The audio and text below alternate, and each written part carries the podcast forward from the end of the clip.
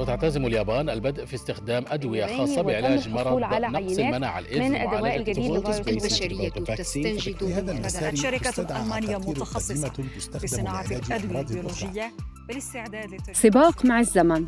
هذا التعبير المتداول من شهرين لوصف الجهود المكثفة لإنتاج عقار لمرض كوفيد-19 أو لقاح يحسن أجسامنا بالمناعة ضده. مرحبا أنا عبير قبطي وهذا بودكاست المستجد. بهاي الحلقة نستضيف الباحث في علم الفيروسات والأمراض الوبائية دكتور حسن زراقت وهو أيضا نائب رئيس مركز أبحاث الأمراض الجرثومية في الجامعة الأمريكية ببيروت. مع دكتور حسن بنتعرف على عقارات لعلاج مرض كوفيد-19 المعلن عنها لحد الآن في بعض الدول ومنتبع المراحل الطبيعية لإنتاج اللقاحات. طبعا إحنا بنعرف عادة الأبحاث أو تطوير اللقاحات بياخذ فترة طويلة جدا من التطوير. يعني كان معدل تطوير اللقاح ياخذ حوالي 10 سنين. أسرع لقاح تم تطويره للإيبولا آه، في حوالي خمس سنين.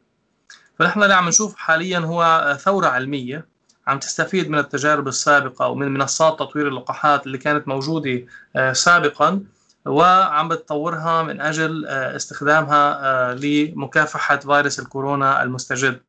حوالي 70 لقاح محتمل بيتم العمل عليهم في مختبرات العالم في الولايات المتحدة والصين وألمانيا وبريطانيا وغيرها. ساعات طويلة بيقضيها العلماء والباحثين للوصول إلى تركيبة ممكن تنقذ العالم من الفيروس اللي بيهدد المزيد من الضحايا وبيرهق الأنظمة الصحية في عشرات الدول. في هذا السباق تجاوز الباحثين مراحل عدة لاختصار الوقت مثل مرحلة التجارب على الحيوانات. لكن تم مباشرة الدخول في تجارب السرية عند البشر وهذا الشيء اختصر آه، وقت كثير آه، فنحن حاليا التقديرات تشير أنه بحال سيكون عندنا لقاح آمن وفعال على الأقل عم نطلع على حوالي العام أو العام والنصف. ثلاث لقاحات فقط إلى حد الآن دخلت مرحلة التجارب السريرية أحدها في الصين والاثنين الآخرين في الولايات المتحدة الأمريكية. بمعنى آخر في متطوعين عم بتم تجريب اللقاحات عليهم للتأكد من مدى أمانها وفعاليتها. دكتور حسن زراقت المهتم في أبحاث مضادات الفيروسات واللقاحات بيطلعنا على آخر التجارب. وإحنا بعدنا عم نحكي في تجارب سريريه phase 1 أو المرحلة الأولى من التجارب السريرية يلي هي عادة بتكون أول آه، مراحل في تطوير الفيروس داخل الإنسان. فقبل ما نبتدي بتجريب اللقاح أو آه، آه، إعطاء اللقاح لمجموعة كبيرة من الناس عادة بيتم تجريبها على مجموعة صغيرة وبيتم تثبت من أمان هالاستخدام. so نحن هلأ بعدنا بهيدي المرحلة اللي هي قد آه، يعني بنحتاج لحوالي عدة أشهر على الأقل لتثبت من إنه الناس اللي أخذوا هيدا اللقاح لم يظهر عندهم أي عوارض جانبية قد تكون خطيرة أحيانا. تكلفة تطوير أي لقاح ممكن تتجاوز المليار دولار أمريكي. تاريخياً نسبة كبيرة من تجارب تطوير اللقاحات بتفشل. هذا بيعني إنه كل الموارد والأموال أنفقت على لقاح غير فعال. مغامرة كبيرة ولكن لابد منها. لتحمل المخاطرة العالية بتحصل الشركات على دعم مالي سخي من بعض الدول والمنظمات غير الحكومية. منظمة جيتس الخيرية مثلاً اللي بيملكها الملياردير الأمريكي مؤسس مايكروسوفت بيل جيتس وزوجته ميليندا أعلنت في بداية شهر نيسان أبريل الحالي عن نيتها تمويل سبع مرشحين لتطوير لقاحات ضد الفيروس.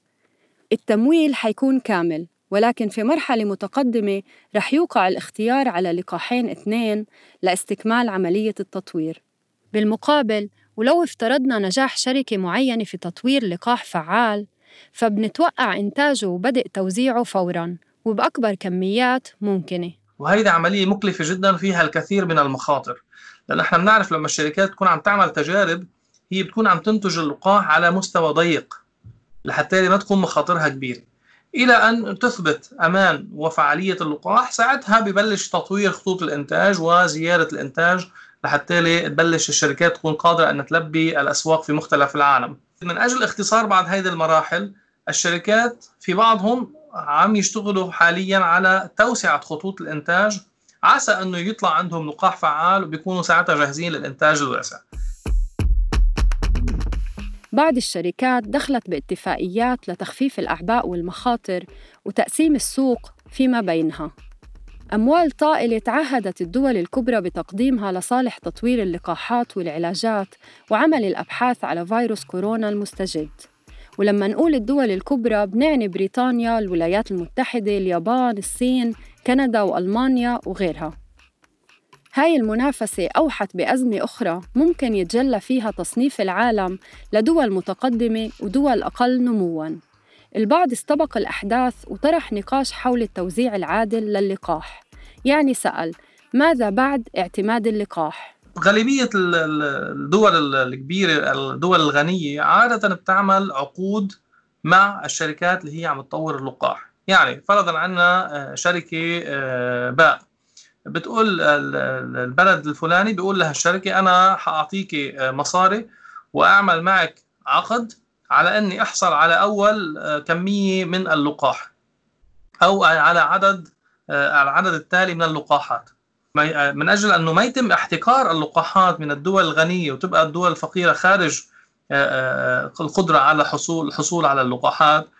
في العديد من المبادرات اللي انعملت منها بالتنسيق مع منظمة الصحة العالمية من أجل التفاوض مع بعض هذه الشركات لأنها تأمن أو تضمن كمية ولو إن منا كثير كبيرة للدول الفقيرة أو الدول النامية لكي أنها تقدر آه، آه، تاخذ مجموعة من اللقاحات على الأقل لتلقيح آه، مثلا العاملين في القطاع الصحي وبعض الناس منهم اللي عندهم خطورة عالية أو احتمالية عالية ليصير عندهم مضاعفات من هذا المرض. فنحن المنطقة الأفريقية والمنطقة العربية لا يتم فيها حاليا أي مجهود أو مبادرة لتطوير لقاح أو حتى للتعاون مع بعض الشركات الكبيرة من خلال تمويلها لتطوير لقاحات فنحن حاليا معتمدين على مساعدات المنظمات العالمية مثل منظمة الصحة العالمية للحصول على كميات ولو قليلة من اللقاح في المرحلة الأولى.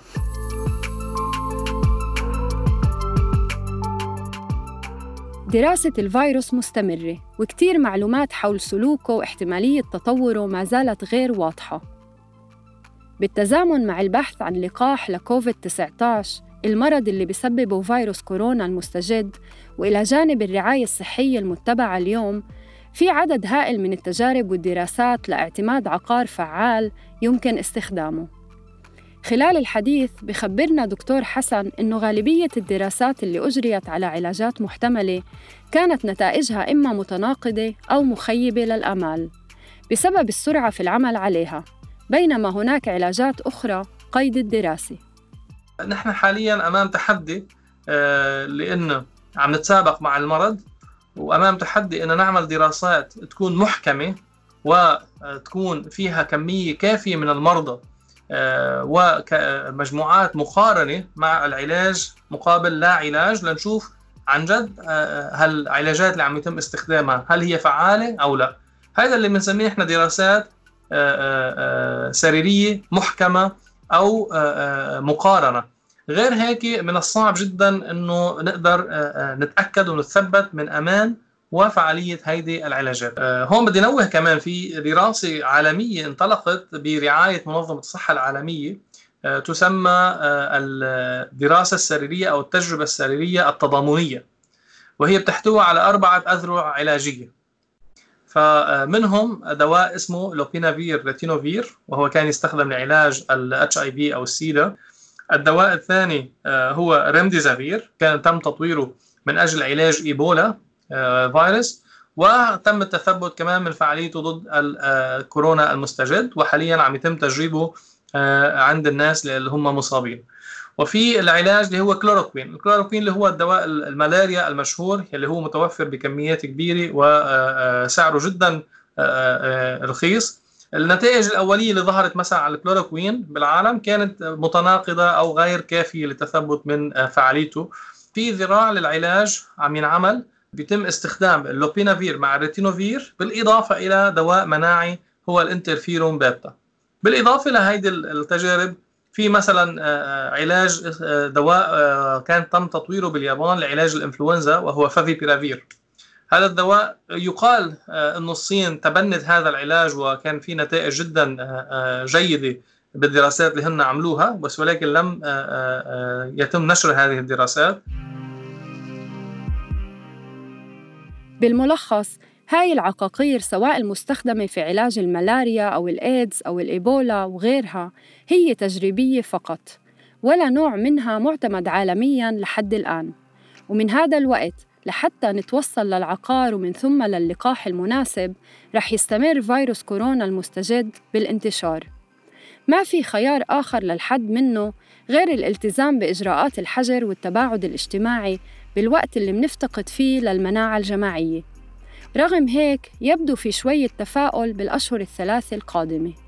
السؤال الكبير حاليا أنه هل آه، الصيف سيحمل لنا بشرى سارة ويقضي على الفيروس أو لا؟ حتى الآن ما في أي إثبات للموضوع. المعروف إنه فيروسات كورونا السابقة ما بتصمد لفترات طويلة في الحرارة المرتفعة والرطوبة العالية. بينما الفيروس المستجد وصل لمختلف المناطق بغض النظر عن طبيعة مناخها. ومن المبكر الحسم إذا كان هالفيروس موسمي أو غير موسمي. بما أنه في آه، ما زال هناك مجتمع آه، ما عنده مناعة آه، واسعة وكافية ضد هذا الفيروس فالصيف قد يساعد بس ولكن لن يكون كافي بالقضاء على الفيروس. طبعا ما فينا نأكد هذا الشيء بس بحال حصل انحسار للفيروس خلال الصيف لازم يتم استغلال هذه الفترة لتهيئة المجتمعات وتهيئة القطاع الصحي والزيادة من جهوزية البلدان لمكافحة هذا الوباء. ولكن هذه الدول لازم تكون كمان متأهبة لعودة الفيروس في فصل الشتاء أو الخريف مع انخفاض درجات الحرارة مجددا. على ما يبدو فيروس الكورونا قدرته على التغير أبطأ من غير فيروسات مثلا مثل الإنفلونزا. مع العلم أنه حتى الفيروسات اللي هلأ عم تنتشر بالعالم آه، قد تطورت آه، إلى حد ما وأصبح هناك ثلاثة أنواع قريبة إلى بعضها ولكن آه، متطورة عن الفيروس الأساسي اللي انتشر بالصين بالبدايات. فممكن من هون للشتاء يكون الفيروس طور نفسه وهذا الشيء حيشكل تحدي للقاحات لأن اللقاحات بتعتمد على استهداف البروتين الخارجي للفيروس واللي هو عادة عرضة للتبدل.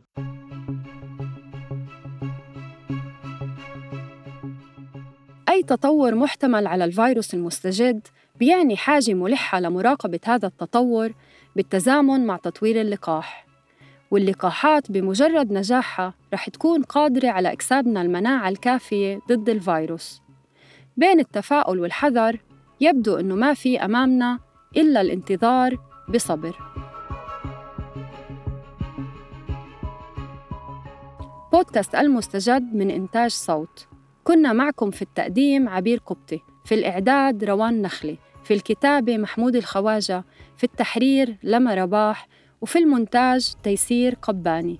أخيراً تأكدوا إنكم تشتركوا بقناة بودكاست المستجد على أي منصة بودكاست بتفضلوها لتوصلكم تنبيهات بالحلقات الجديدة. كونوا بخير وعافية.